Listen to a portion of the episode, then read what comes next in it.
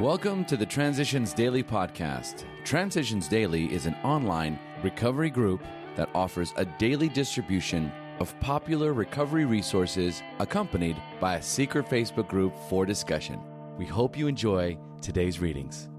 This is Transitions Daily for June twenty-eighth, read by Craig M. from Denny, Scotland. A thought for the day. Prayer. The man said, "The thing I do is say, God, here I am, and here are all my troubles. I've made a mess of things and can't do anything about it. You take me and all my troubles and do anything you want with me."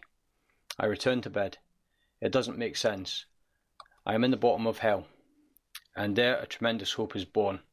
It might be true. I tumble out of bed on my knees. I know what I say.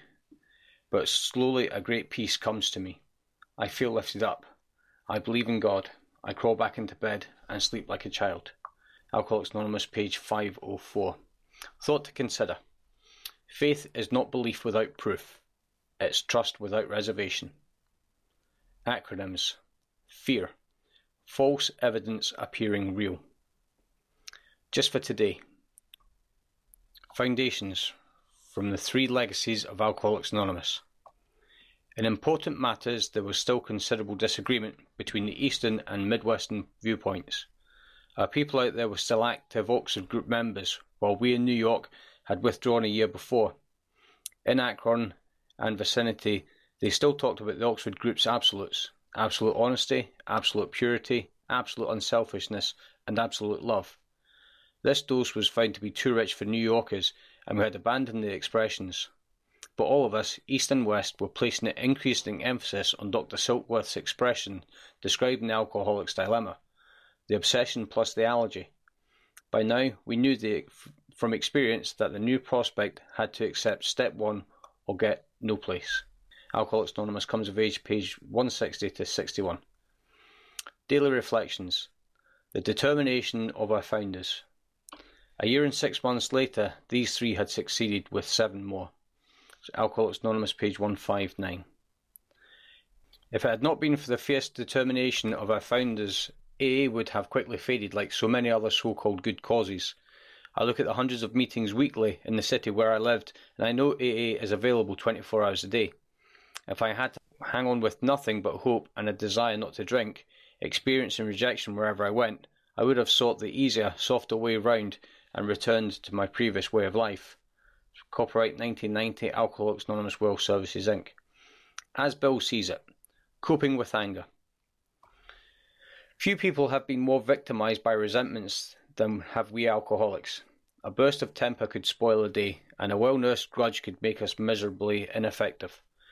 Nor were we ever skillful in separating justified from unjustified anger. As we saw it, our wrath was always justified. Anger, that occasional luxury of more balanced people, could keep us on an emotional jag indefinitely. These dry benders often led straight to the bottle. Nothing pays off like restraint of tongue and pen. We must avoid quick-tempered criticism, furious power-driven argument sulking, and silent scorn. These are emotional booby traps, baited with pride and vengefulness. When we are tempted by the bait, we should train ourselves to step back and think. We can neither think nor act to good purpose until the habit of self-restraint has become automatic. That's from the twelve and twelve, pages ninety, and the second from page ninety-one. The Big Book quote. "We aren't a glum lot. If newcomers could see no joy or fun in our existence, they wouldn't want it. We absolutely insist on enjoying life." From Alcoholics Anonymous, fourth edition, The Family Afterwards, page one thirty-two. twenty-four hours a day. A thought for the day. You can prove to yourself that life is basically and fundamentally an inner attitude. Just try to remember what troubled you most a week ago.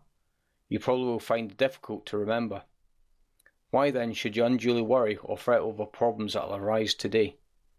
Your attitude towards them can be changed by putting yourselves and your problems in God's hands and trusting Him to see that everything will turn out all right, provided you are trying to do the right thing.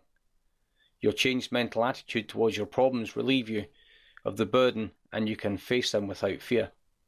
Has my mental attitude changed? Meditation for the day. You cannot see the future. It is a blessing that you cannot. You could not bear to know all the future. That's why God only reveals it to you day by day. The first step each day is to lay your will before God as an offering, ready for God to do what is best for you.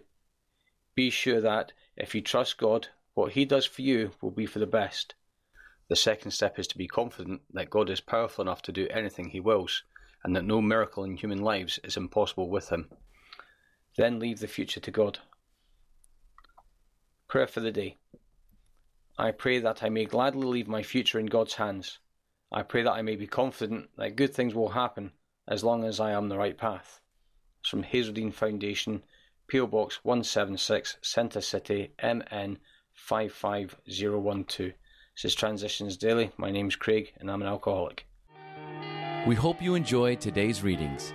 You can also receive Transitions Daily via email and discuss today's readings in our secret Facebook group. So for more information, go to daily a a emails dot com today. Other than the twenty-four hours a day reading, unless otherwise specified, all quotes copyright Alcoholics Anonymous World Services, Incorporated, nineteen fifty-two, nineteen fifty-seven, nineteen sixty-seven, nineteen seventy-three, nineteen seventy-five, nineteen seventy-six, nineteen eighty, nineteen eighty-one, nineteen eighty-four, nineteen eighty-five, nineteen eighty-eight, or two thousand one.